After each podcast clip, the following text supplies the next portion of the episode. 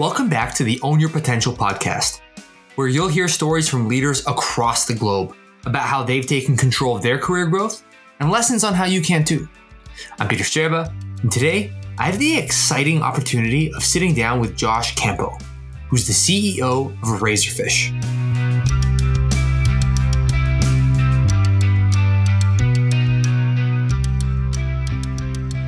Josh, welcome to the podcast. Very excited to have you on.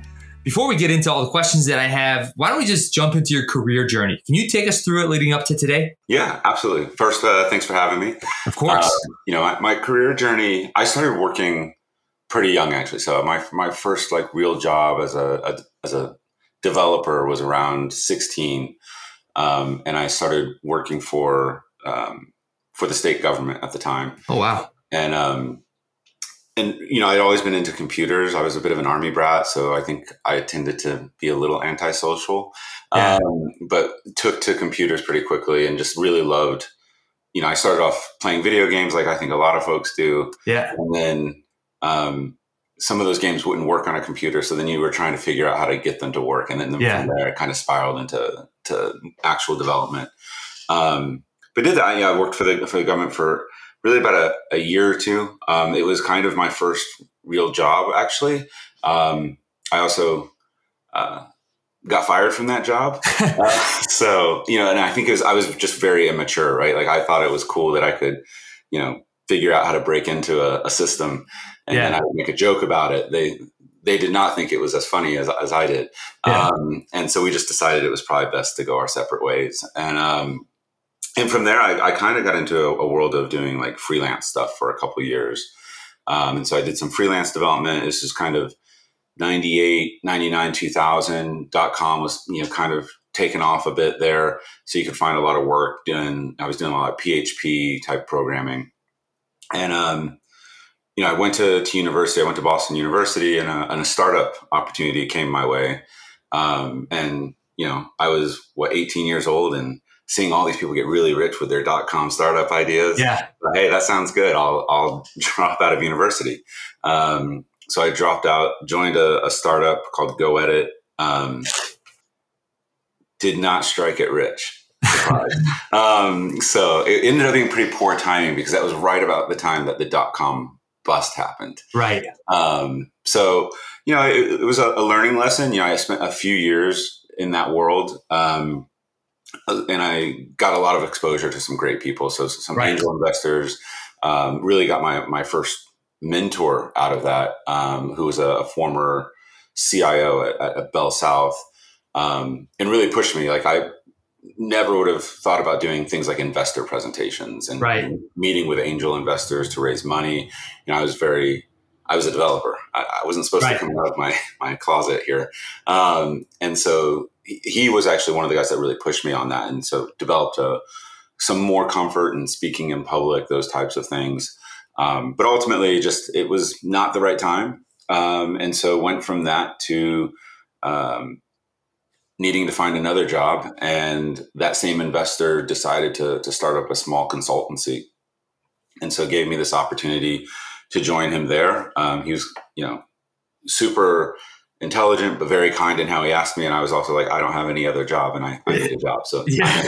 uh, i'm all in on it um, so we ran a, a, small consultancy based in atlanta for a few years um, and at some point we you know had the, the idea to create a, an offshore nearshore office in, in romania oh, and cool. so um, i had some contacts um, to to connect me out there. So we went out there, uh, started an office, and you know, sure enough, as, as, we actually got some clients that were interested in using us for that, um, one of them stipulated they wanted local management to be there for the first six months of the engagement in Romania. Wow. And so that was for me, it was a huge opportunity. I was like, great, I will, I will absolutely go to Romania for for six months. Um, hired a bunch of developers um, and really kind of got immersed in this like how to start a business in a foreign country. Yeah. Um, and you know, six months it became like one year, and then after one year, it became two years, and so then it became five years. Right. Uh, so I ended up living in Romania, running that office for about four and a half, five years, and then had a had a side hustle, which was I also opened a bar. Um, oh, cool. While I lived over there, and so that was we we did a lot of team events, and I was kind of like, well, hey, if I had a bar, we could just do team events at my my bar, and that that felt like it could be interesting. Um, and it was a really great experience, like having the bar. You, I actually learned a very different side of like operating a business in a foreign country. When yeah, you know, when you're a software company, you're kind of this international entity in a way. When you're opening a bar, you're very local, um, and you and you kind of get ingrained in the culture in a very different way. Right. Um, but it was a great experience. Um, but yeah, after like four or five years of that, I wanted to work with larger clients and get kind of bigger enterprise experience. Um, and so felt as a small consultancy, you know, your options are a little little limited in terms of clients that'll hire you. Right. A lot of times you're having to be like the subcontracting entity. And so made the decision to to come back to the United States. And that's actually when I joined Sapient. Um, back in 2009, I think. Yeah. Um, joined Sapient, still in technology. Uh, remember, like, I, I, worked on a, I was brought in to work on a financial services client um, for a SharePoint implementation, which feel like I don't hear about SharePoint implementation. yeah. Um, no, especially as a CMS. Um, so, um, but that I was brought into that. It was a, a fixed time, fixed price project, and I yeah. think it was like six months past due. Um, so it was a, a delight. Um, but it was like trial by fire. I learned a ton. Again, like it's just like it was. I think in the first month, I flew to India um, to meet with the team there, learn how Sapient did like estimations and how they viewed um, their kind of like overall philosophy of building um, software projects and you know was in technology for a few more years at Sapient, and then um, you know I worked closely with a, another friend and mentor of mine, which is Jem Ripley, um, and he he kind of had this idea of hey, why don't you go into client services? Um, and I often joke that I felt like he had he went out to dinner a lot. That seems like fun. Yeah. Um, you know, who knew there was a lot of work attached to everything else he was doing, but like that's what I saw. So it sounded exciting. Um, and it felt like a different way to use my technology background. Um, like take that knowledge, but also have different strategic conversations with clients. Right.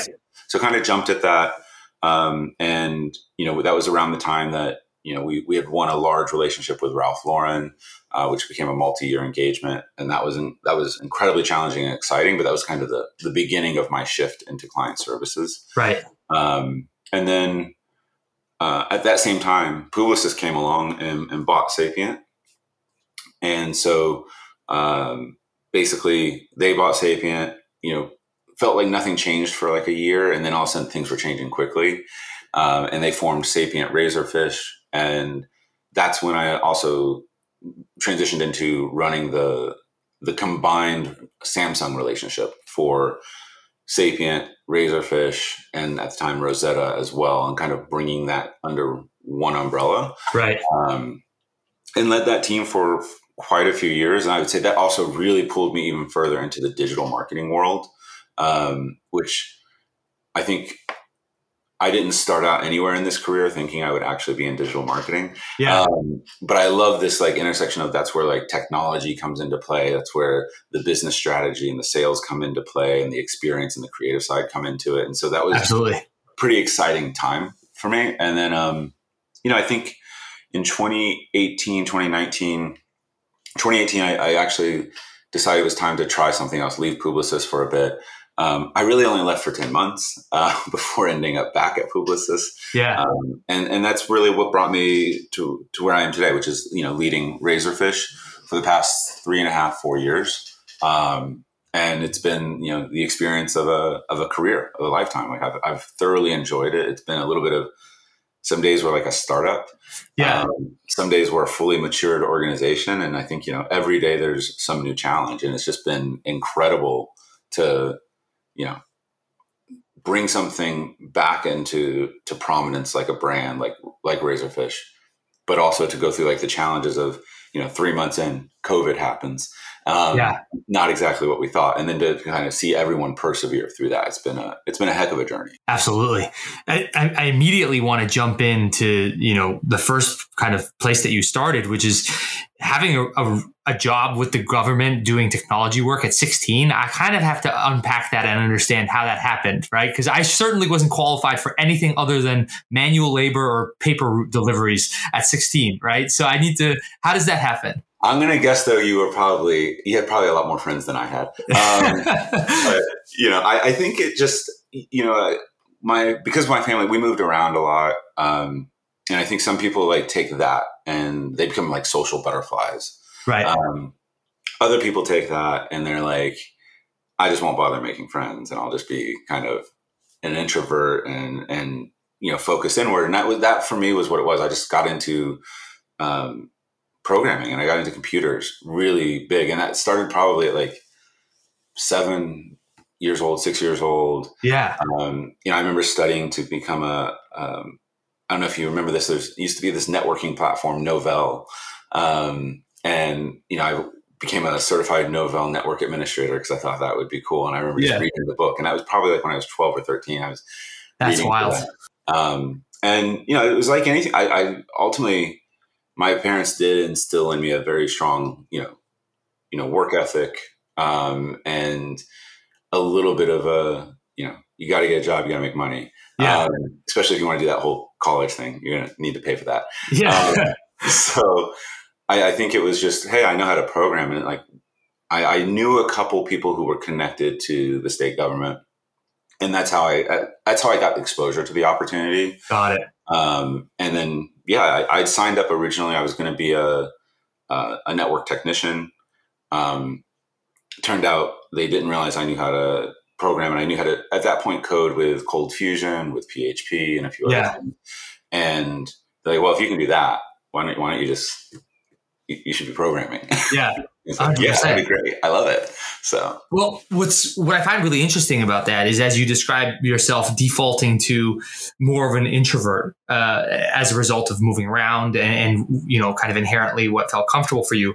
Then once you get to college, right, and you see the opportunity to take a huge risk, like stepping away from college and and going into a startup environment, right, in, in kind of that exciting time that almost seems like the antithesis to you know an introvert right? In terms of that sort of risk putting yourself out there right? And and working in like a really intense collaborative team environment uh, you know where everyone has to disproportionately add value to what you're building. Yeah i mean it's interesting like back then um i remember thinking like there was no risk. Like oh interesting. Like and, and it was i mean i was wrong but, but I, I think my headspace back then, and, and when I say like intro, is just I just wasn't very social. I wasn't very socially inclined. Yeah. Um, I do think I understood a lot of different like aspects about business and, and and technology, but I think in my head it was like I could spend the next four years here at this university, and I was I was doubled up into management and computer science. Um, right. I felt the computer science courses were so like it was just like what is it was very much it was beginner stuff, and I was just like, I this is a waste of time. Yeah. I could be making money right now, and, yeah. I think that was literally my process. Of, I could be making money, and you know, if I if I look at what's happening out in the world, I could be making millions of dollars. Like, right. you know, and so yeah, I need to drop out and, and do it. Um, and it just it didn't feel risky. Later on, it felt very like very risky. Like like um, you know, fast forward a couple years when you're kind of coming to grips with the idea that this thing that you dropped out of university for is not working out. Yeah. Um, and then you begin to wonder, like, oh my gosh, what have I, what have I done? Um, yeah. You know, am I going to be employable? Am I, what, you know, and, you know, the economy was not in a great spot. Um, and so there were moments then that were, I would say, I realized it was a risk. And unfortunately, it was a risk that hadn't played out. Um, but I, you know, I had help, you know, like I mentioned the, the the mentor that kind of came from Bell South, he was incredibly helpful. Yeah, um, and also helped me build like confidence. It took a lot of years to have the confidence to be pretty open about the fact that I dropped out of university. Like, oh, interesting. Um, you know, for a long time, it was like, I hope nobody asked me. Yeah, you know, and, and you know, it just it took a while to get over that. That's very interesting, and and I and I wanted to talk about that experience with that mentor and kind of. I think it's very easy to now, hindsight being twenty twenty, reflect back and and recognize how much you learned, how many skills you developed, how you know public speaking in front of executives, you know, and all, all those things that you had to do um, to to drive that startup effort forward obviously being incredibly transferable and even an accelerant in kind of your abilities as a professional down the line. But in the moment, w- were you aware of those things being as valuable as they were? No, um, I don't think so. I mean, I, I, remember him telling me to do. I, I, remember very specifically there was this one angel investor conference um, in Atlanta. I, I, can't remember where in Atlanta, but and him being like, "You're going to do the presentation." Yeah, and I was just being like, "No, I'm not getting in front of a bunch of people. He's like, you have to get in front of a bunch of people. And I was just adamant. Was like, That's not my job. I, I, I'm, I'm coding the back end. You're yeah. supposed to talk about stuff. You're, you're the one that finds money, not me. Yeah. Um, and he's like, you have to do this. Like you, you're, you understand what we've built so you can articulate it best to the investors and it will be real. If I talk about it, I'm just selling them something. Whereas as you understand it very deeply because you've coded it. And he was right but like at the time I was, I mean, I was pushing back and I was, I was just, I was terrified. Um, yeah. You know, and it's one of those things when you're speaking, you know, and you're not quite comfortable, you feel like every little shake you have is just incredibly visible. Um, and in reality, a lot of people like it's almost like micro movements. People really can't see all of that normally. Yeah. Um, but I was so I, I, was convinced everyone was seeing me just like shaking a paper up there, and I was just, I, it was terrifying. But you know, I did it. Nobody laughed at me, um, and nobody called me an idiot, and you know, nothing traumatic happened. And, and, he was like, "See, yeah, now you'll do the next one." And you know, pushing. And, and at some point in that, I started realizing, you know, he was really helping and pushing me. But I think early on, I, I think it was just, I just thought he was a a smart person who is a bit of a difficult manager in certain ways. Yeah, no, I think that's really interesting though, because in the way that he pushed you, right? And while in the moment that could have been maybe challenging to to get that sort of um, I guess aggressive kind of thrust into that sort of situation, but I think kind of the skills that developed, obviously, and now as you reflect on it, the value that it introduced. But it, it, it pulls me to a topic that I've had on here a couple of times that I think is really interesting because you always hear this idea of like all roads leading to sales at some point, right? As you kind of get more senior in a career, you're going to have to have those skills. You're going to have to be able to sell your ideas or technology or product or whatever the case is. And so you know myself not necessarily as technical as, as you right? But i also started uh, in in the world of data right early on. And now i'm in strategy and consulting at publicis sapient. And we you know i still specialize in data strategy and i always have that to fall back on as like this area of expertise that's your words make what i say real and genuine and concrete right? And then so it's interesting because i'm now striving to develop management consultant level executive storytelling or building and telling skills. Whereas as I'm interacting with my peers in management consulting, they're trying to develop more concrete expertise. And I find this interesting, you know, crossroads where we're crossing the same bridge, but from different directions. And I'm curious about your opinion of as somebody is building their career, having an area of deep expertise to always fall back on and almost that T-shaped kind of um, professional development. What is your thought on that? Yeah, I mean, I think it's increasingly more important. Right? Yeah. I, mean, I wouldn't say it's an absolute. You know, I think there's there's some people who are just such effective communicators or you know managers in that way that like that is all they need. Yeah. Um, but I do think, particularly in a services business, right? Um, if you have a depth of a skill or background, it gives you some credibility when you're you're talking to folks, and I think that's always been useful for me. Um, you know, most of our clients know that I have a background in technology. They they find that interesting when we get into marketing conversations, but then also how do we take these conceptual conversations and make it real? They give me a little bit more trust on that because they know that I understand like it's not it's not magic that we're doing. Right um, there's actual ways to build things and I can figure out like what that would take. And I think it's I think it's helpful. Now sometimes that's technology, sometimes it's um, creative or it's some specific domain from a data science point of view, all of those things. I think it's helpful. Um, and I do think just the nature of the world is getting so complex that you need something that grounds you from that yeah. skill point of view to, to be able to kind of advance and move forward. Um, I do think that the flip side of that is for me, the thing that I think most inhibits people's growth though is it's less about sales, but it's communication. Right. Like I think of people often say, "Oh, you're good at selling something or whatever," and I, I would actually step back and say, "It's not selling. Right. It's communication." And like I think the ability to give an executive level presentation and all those things comes back to your ability to communicate effectively to a specific audience. And I, right. I think that's something that I more often than not see as the inhibitor in someone's kind of career tra- trajectory. That resonates deeply with me and something that I've echoed on here a number of times. And um, I am curious, though, as you kind of describe the individual the the complexity of today's world kind of almost necessitating to have some sort of grounding in technology just to understand how the world works right regardless of what your actual role is but I also see, for example, from a CIO standpoint, um, out in, in, different industries, that increasingly more CIOs aren't necessarily, let's say, engineers, but they're finance people with a pension, with an understanding of technology, right? And they're helping how to manage the technology for an organization as a business asset, right, and, and extract value out of it. But I, I know conversely, you have a perspective around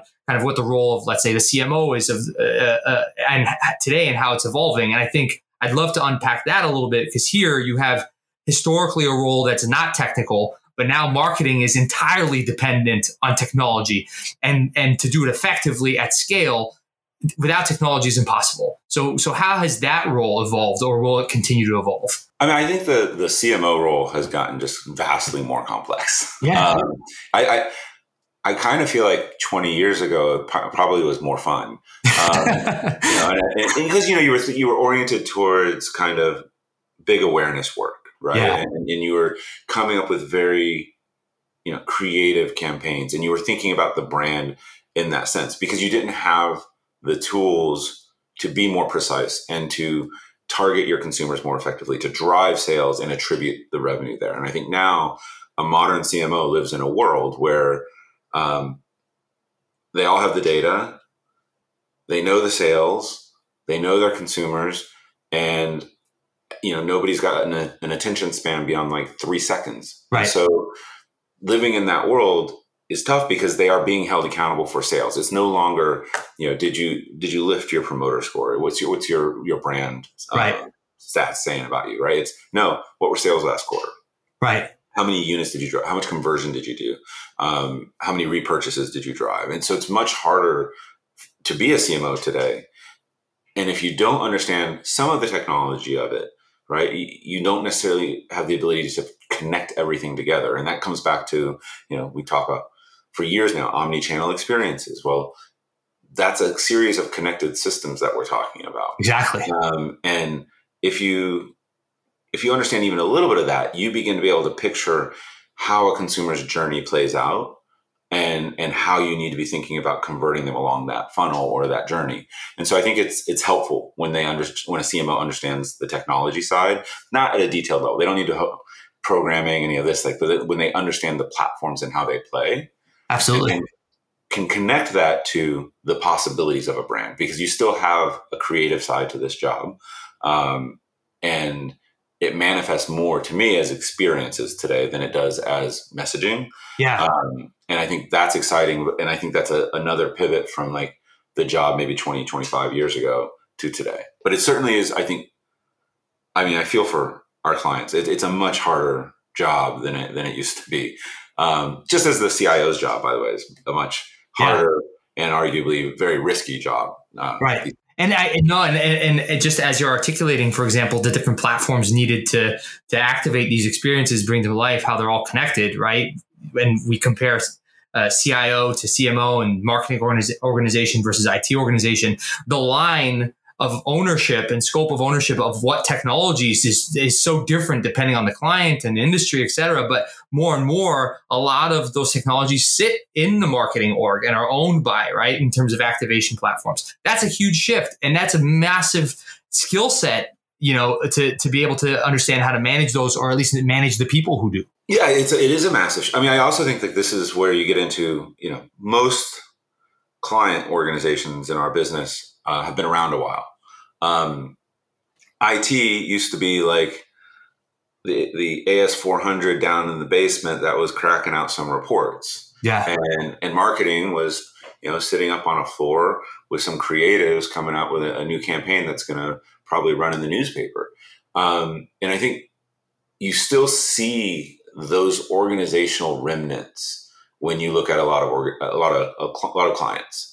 And the reality is you know, a CMO can't know everything about technology, and a CIO can't know everything about marketing. Right. Um, but real transformation can happen when they can authentically partner, right? Right. And where they see each other as in service of right. each other, as opposed to this is my territory, that's your territory. Don't touch the tech, don't touch the marketing. Yeah. It's kind of actually, no, you both can be so much more better for the business if you truly partner up and and let go of some of the, the kind of siloed thinking. And I think this is where when you look at organizations like Publicis, that's where you see a lot of powerful work coming out of Publicis, right? Is is where we we step away from the you're a creative agency, you're a digital agency, and you're a consultancy, right? Yeah. When we actually kind of show up as just, hey, we're Publicis, and some of us are Sapient, some of us are Razorfish, and, and some of us are, are Starcom or Leo Burnett. But we let those names kind of fade away, you you see magic happen on the work that can occur. Absolutely. And, and I think that's where it's like hopefully clients continue to evolve in that direction as well because it's an enabler for us to do more interesting work.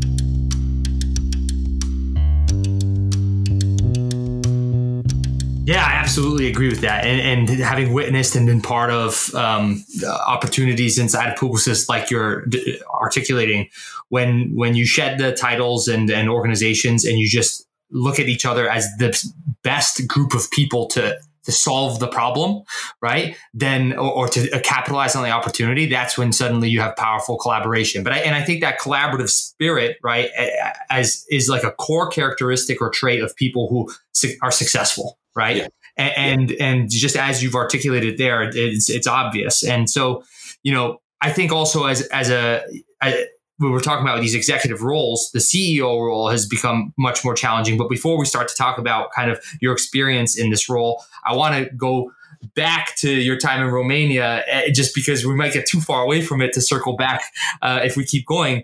But I suspect that as you were you know, building out an office and being an office manager there and scaling that business there from a technology standpoint, but on the side, running a very local business in an entirely different space and industry, that probably broadened your general management capability in such a massive way that that that set you down a path that you probably wouldn't have been on otherwise. Yeah, for sure. I mean, I think like that that the bar experience was um, it was bizarre in so many ways. Um, but, but, it, but, it, was also the biggest thing was like, you know, as, as, someone who was a technologist and, you know, knew how to manage, you know, a few developers and that kind of thing. Like that was all very like par for the course. It was di- different language, different environment.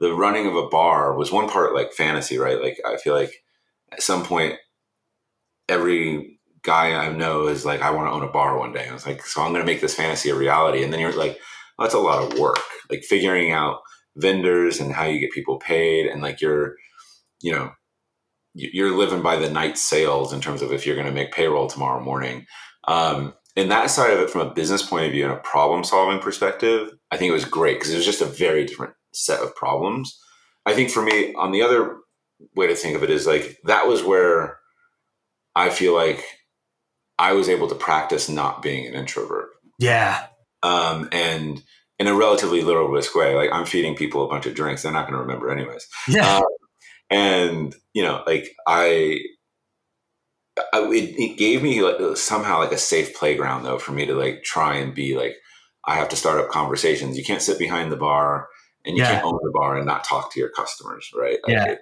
it's not okay. And then you know we got a little bit of we became known as a foreign owned bar. Right. Um, and what that would do is at this time in Romania, there were a lot of other expats kind of coming in as a part of other businesses investing in the country. And there was an airline like Wizz Air that had us featured in their airline magazine. Oh, that's cool. And so foreigners would just walk in and be like, Are you Josh? And I was like, Yes. and they're like, Oh, I, am just moving here. I was like, Oh, okay. So, like, it was like a great way to get connection. And then it turned into a way to drive, um, generate new business opportunities for wow. the software company. Yeah. Um, because people would show up in the country, be starting something up, they didn't know what to do. They didn't have a team. And I'd be like, well, I have a team. I can help you and like whatever. And so it really sharpened like all these different like social skills, kind of new business thinking on top of that, you know, making cocktails and all of these yeah. things that go, go with it. And then like balancing and thinking about the books or, you know, in a technology company, we don't really think about like theft that often, right? Like, right. you know, you know, you, you have to think about like, why why are there so few bottles of, of something left? And, and how right. are you managing shrinkage and all of these different aspects that are just totally out of category? So it was a great experience. Um, i would say it wasn't the most profitable experience um, but i did break relatively even on it. Um, yeah. so I, I, count it as a success uh, if for no other reason. It's like it also it i had the business for two and a half years or so um, that bar ran right up until some point last year, um, which which I had like a, a, point of pride around that it lasted that long, um, even after I was gone. No, it's very cool, and I and it, it, I always like to double click on people's side hustles and explore them in these conversations, just because. I personally run a nonprofit um, organization. It's a basket. It's a basketball training academy and prep school here in the Toronto area, and it is similarly completely separate from anything I do in my professional life. It requires me to talk to people that I'd never interact with in my uh, professional life. It is an intersection of my passion for the sport of basketball and kind of my skill sets in business and in strategy and so on. But it it develops skills and develops empathy and communication abilities and flexes all those. And that was like a very intentional reason why I was open to building this in the first place six years ago when I started it and it sounds like you had the same intentionality on some level with with your experience with this bar. And, and and that brings me to this idea of like being very intentional in the types of experiences you pursue to develop yourself and stretch yourself. And it sounds like that that you echo that sentiment. Yeah i do i, I think um, i think we all start off a little scattered in terms of what we're going to do to better ourselves and, and get ourselves to the next level. But i think at some point you have to suddenly get very intentional because yeah you don't have a, you don't have a lot of time, right? especially now, we all work so many hours. Um, so you, you need to focus in on like what is it you want to do next so what, what do you want to improve upon um, and i think whether that's you know side hustle pursuits whether that's even thinking about where you spend your vacation or where you invest your free time um, i think intentionality is just super critical on a journey of kind of career success and, and what right. you want to do Yours, by the way, is much more noble than mine. I mean, I literally opened a, a drinking spot, and yours is a nonprofit. So let's, well, yours sounds much more noble. Yeah, I, I mean, I, it was never built on, on the premise of, of, nobility. It was solving, you know, a problem in the basketball community and in the areas of Toronto. Um, but uh, I appreciate that, and I am proud of it for sure. Um, but I mean, on that note, right? Then now pulling us back to your career, and and once you returned to the U.S. and you entered Sapient, then you had pretty aggressive growth from there, right? Yeah. And and that was obviously accelerated by your expansion of your your scope of, uh, I guess, of, of, of focus and control from just technology and and and, uh, and software and, and development to that client services role, which uh, again, another mentor, right? So now we have two pivotal mentors that pushed you in directions that you otherwise maybe would not have gone. Um, and from there, right, the growth was was significant and, and quick. So like, how did you con- uh, manage to to be successful continuously? One, two, manage that massively increasing scope of, of, of responsibility, and then continue to find time to learn and grow outside of just on the job? Um, I mean, I think when you zoom out, like if you take the past, if you if we go to 2009 to now, so it's been 14 years. Um, when you zoom out, it kind of looks like a continual trajectory of, of, success, one after the other.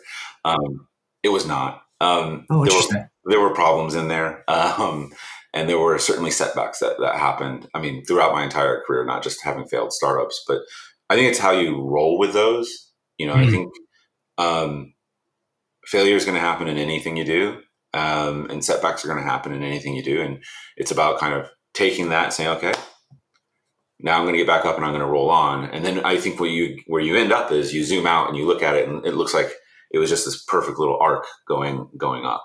Um, but it, it, it's not that way. I mean, I think that for me, I remember um, just coming in, having a mindset that when I started at Sapient, that I was going to, you know, jump into any fire I needed to, um, and that really has been a big part of like the career development for me is kind of running into if there's a problem, I'll go to the problem because I, I think those create career growth moments. Mm-hmm. Yeah. Um, you know, if everything's going well, there's not a lot of opportunity for you to like improve things and be seen by that.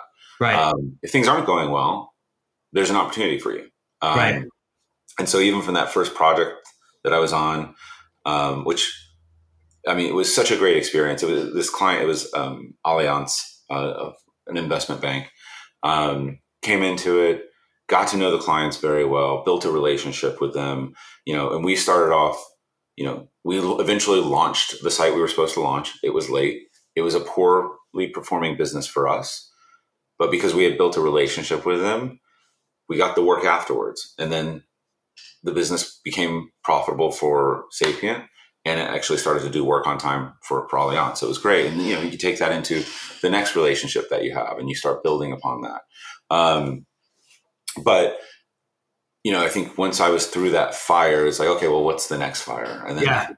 the next fire was, you know, I was again talking with, with Jem and he had this, it was another fixed time, fixed price project um, that was overdue. And yeah. Was great. I'll, I'll I'll go into that. That actually provided the opportunity to live in India for about five months.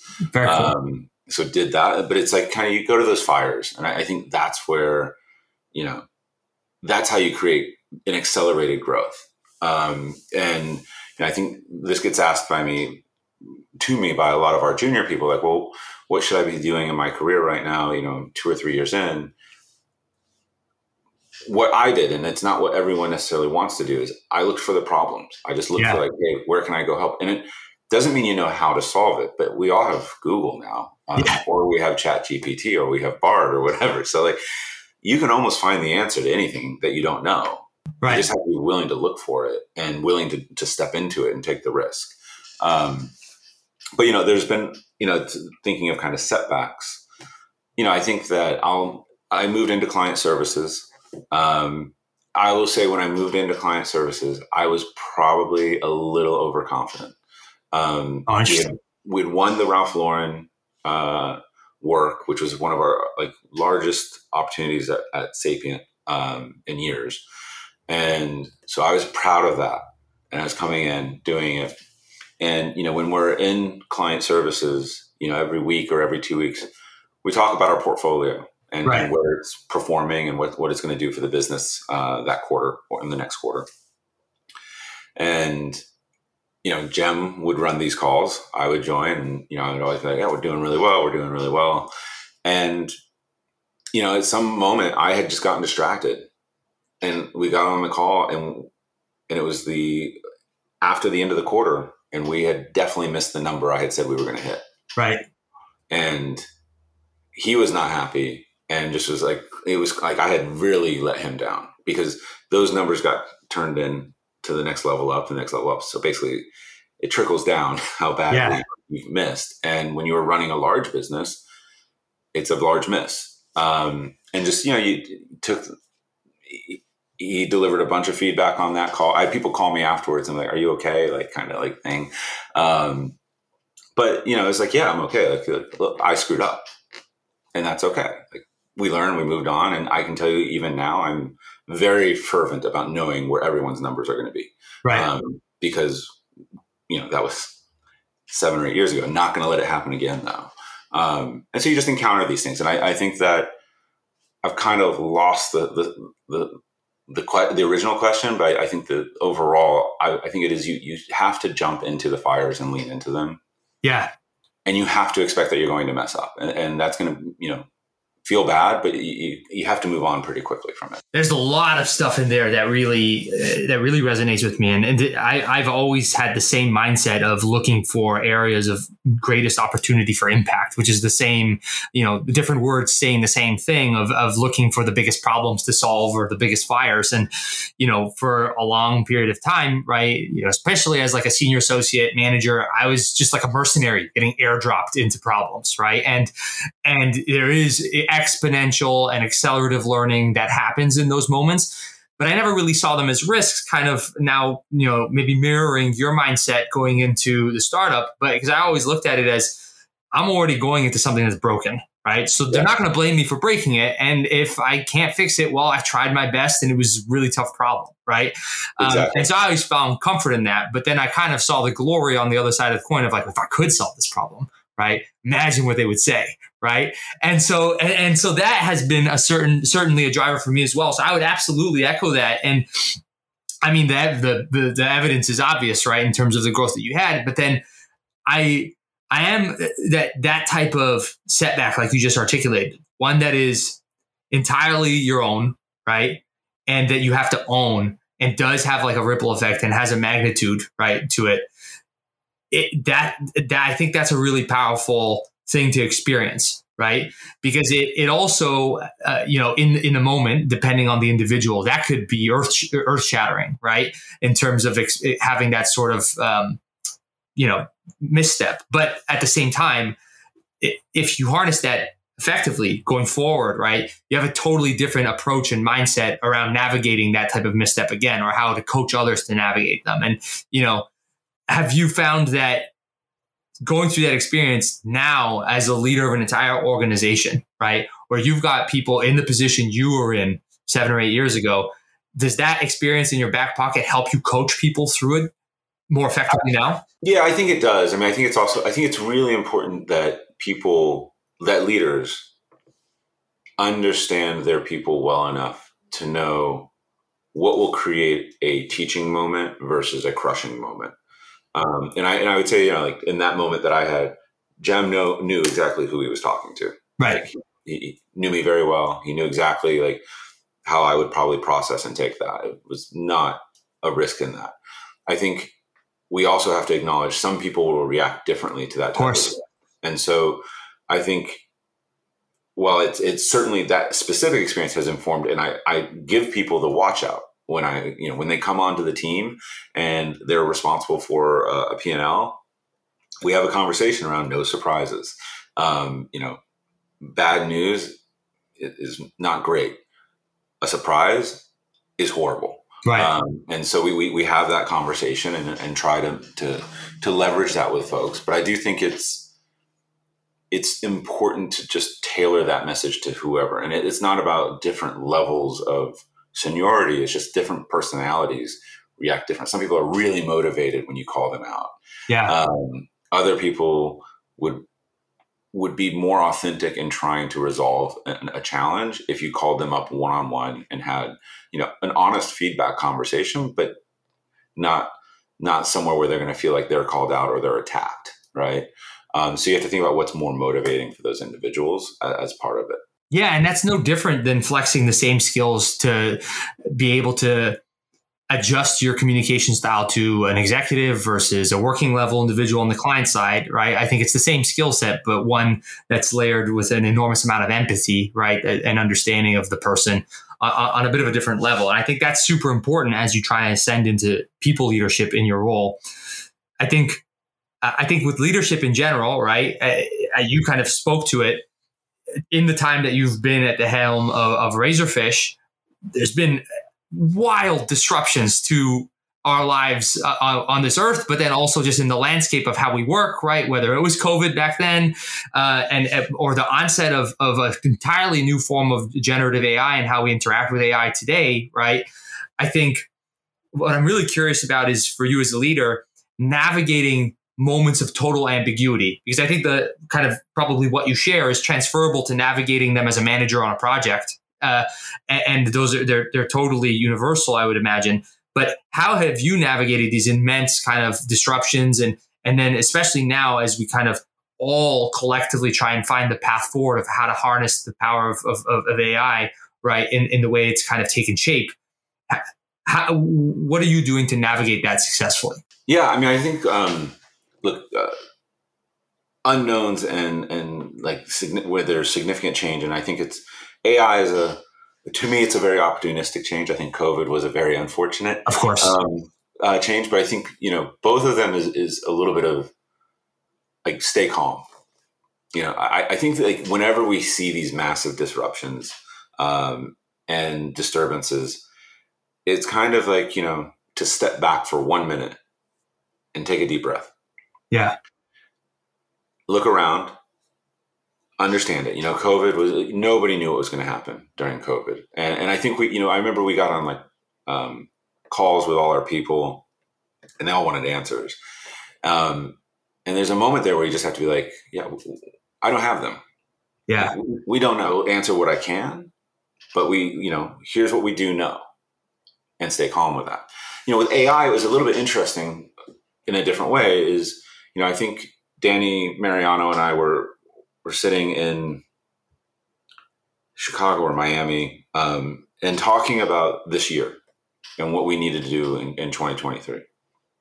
And and AI. Like we, she and I had been very focused on some Web three things last year, and you know it was very clear by like October, November, AI was going to be critical this year. We just didn't know how it was going to be critical, and we both share an opinion that AI is going to be transformative for specifically you know the digital marketing industry and for the creative industry, um, and I think it's probably incredibly risky to deny that.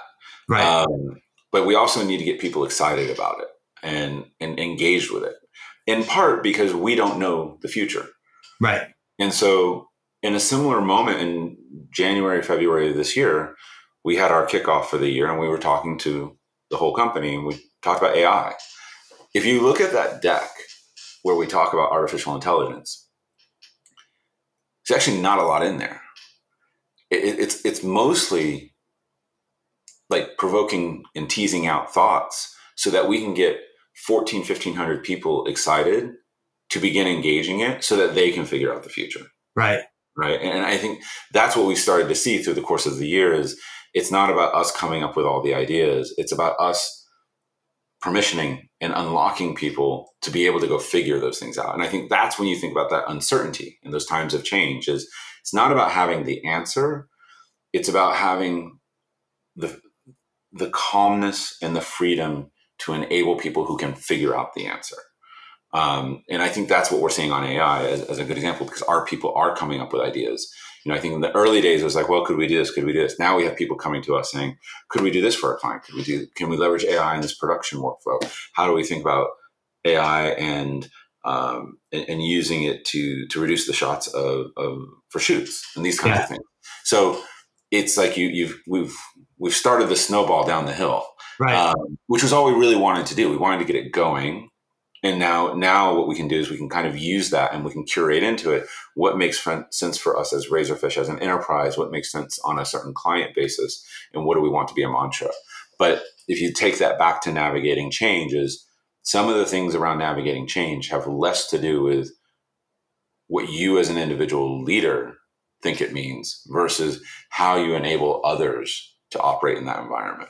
I think what's really interesting about that is, you know, you often hear that a big unlock for people along their career progression is when they're when they have the confidence to recognize they can't do everything themselves anymore, right? And they need to begin to delegate, and then having the trust in in your team to delegate and offload the, th- the decisions or pieces of work, and you've articulated that at a scale of a CEO, right? And and entrusting that to the entirety of an enterprise, right? But I'm curious, was there a point in your career where that transition was realized on a more micro level when you were starting to kind of rise and, and gain seniority or, or, or were responsible for more and you were realizing I've got to let go of some of these things, otherwise I don't scale anymore. Yeah, I, I think I actually have to say it's probably happened multiple times. Um, you know, and even in my current role, like you have to remind yourself to delegate.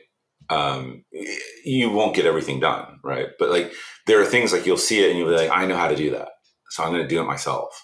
Um, and it feels good. Yeah. So you're like, but then you, I, I, use this oftentimes with with PowerPoint, right? Like, because I can get very picky about the way slides look, and I'll just I'll do it myself. It's fine. I know yeah. the town hall tomorrow. I'll do the slides tonight, which is a, a ridiculous statement.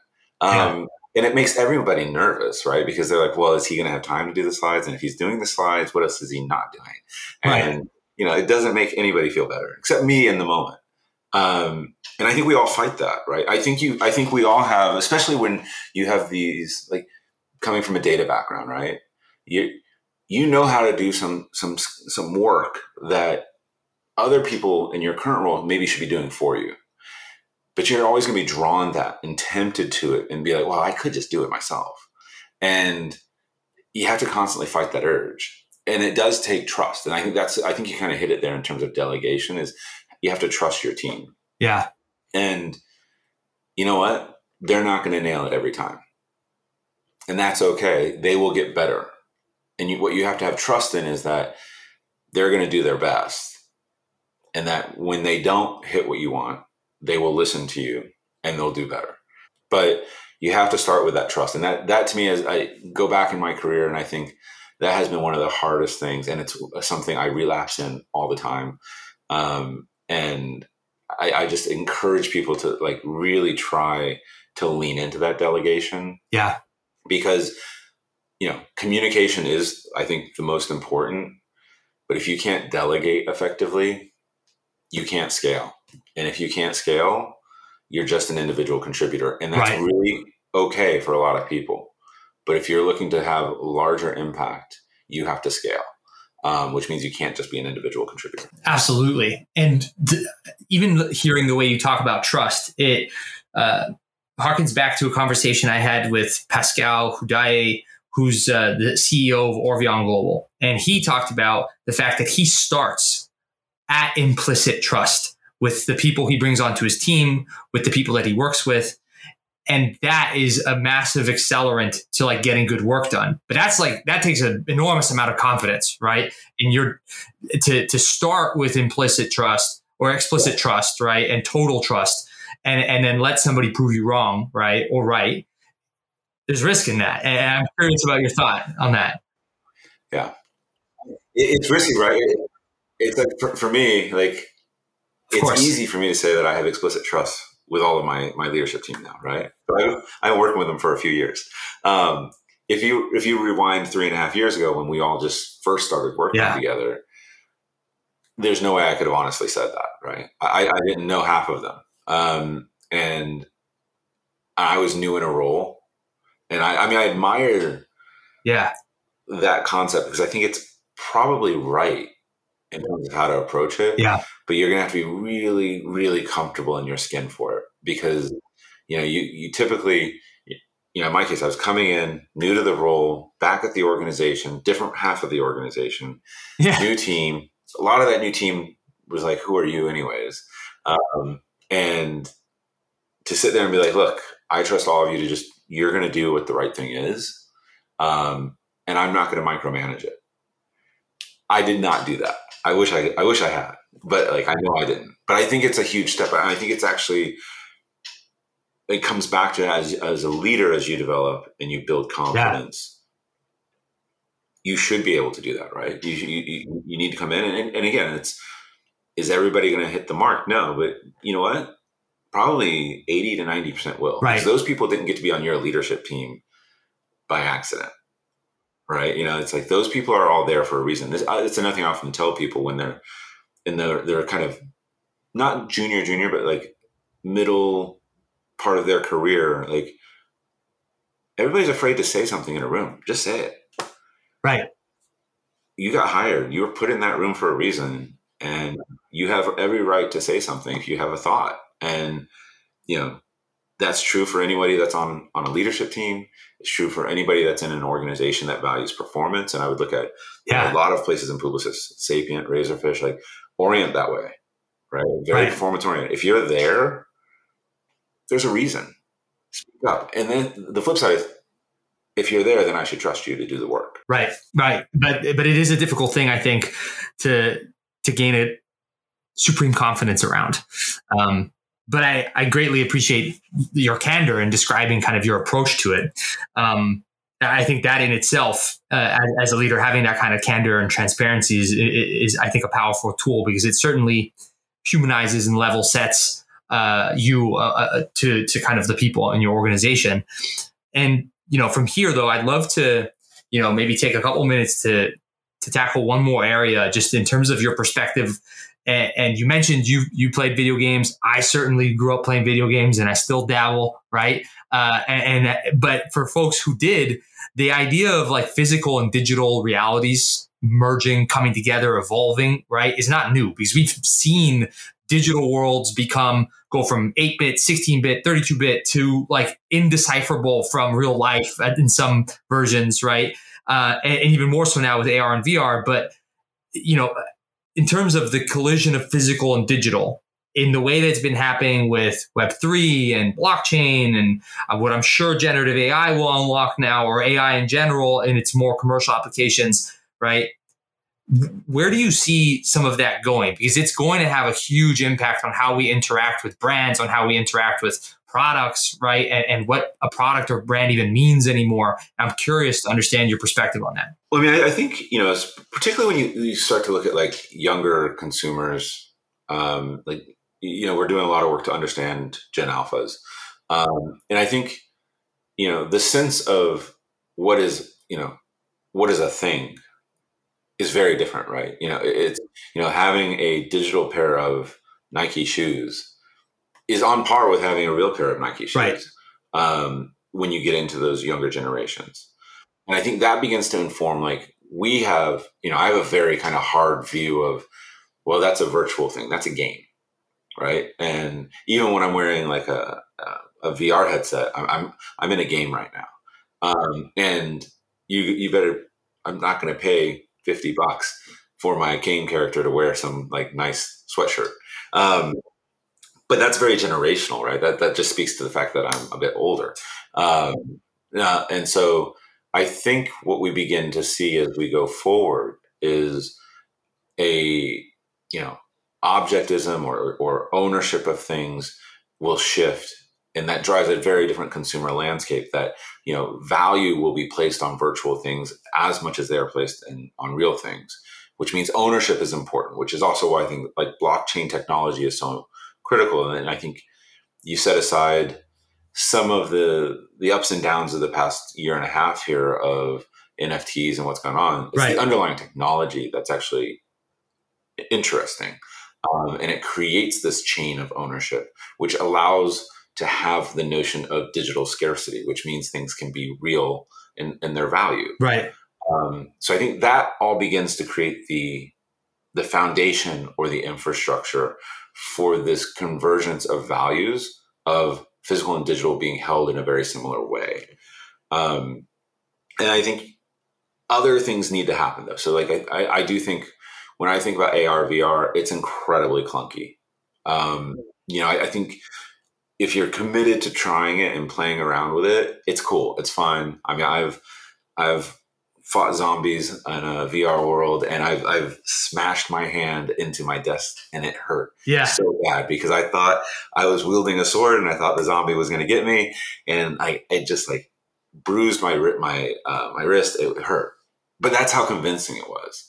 Um, the issue is I got to put on this like five pound helmet, um, and it, it's just not a good experience. And I, and I, think that's where, as those evolve and we come back to it, um, I think we get to a place where the virtual or the AR VR experience is not inconvenient, and that's where I think what we'll have is this this you know futuristic world where you know you walk into a retail environment.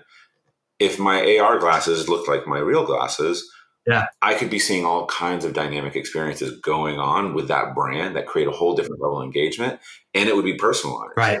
And all of that you know the computing power to do that is has really only just now gotten here but then there's the idea of how do you process the data, and that's where I think the AI right.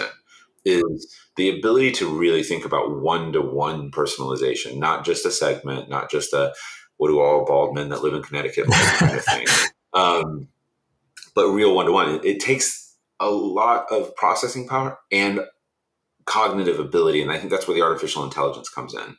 Uh, it'll actually enable those experiences, and I, I, can't wait. I think we're really close to to this. Like I, I feel like it's in the next four to five years, I think we will begin to see some radical changes to retail environments.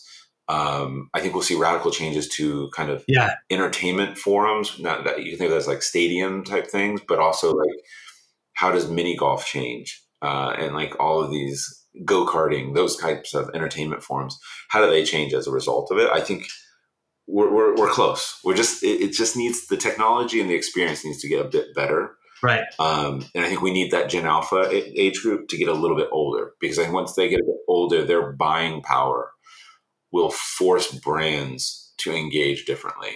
Um, and I think that will be interesting. I think some brands will win incredibly well when that happens. Yeah, absolutely. And their buying power, I think it's both sides of the coin. Their buying power, but then their contribution to the thinking is as part of the workforces that are going to shape these experiences and build them I think is going to be hugely transformational because to your point, their understanding of what digital and physical mean and the value of something in either space is totally different than ours. And I sit kind of in the middle of what you described uh, uh, uh for yourself and what these folks in Gen, Gen Alpha um, perceive. And you know, I can make arguments in either direction, right? And that's the, the interesting thing. So I'm particularly curious to see how it all shakes out.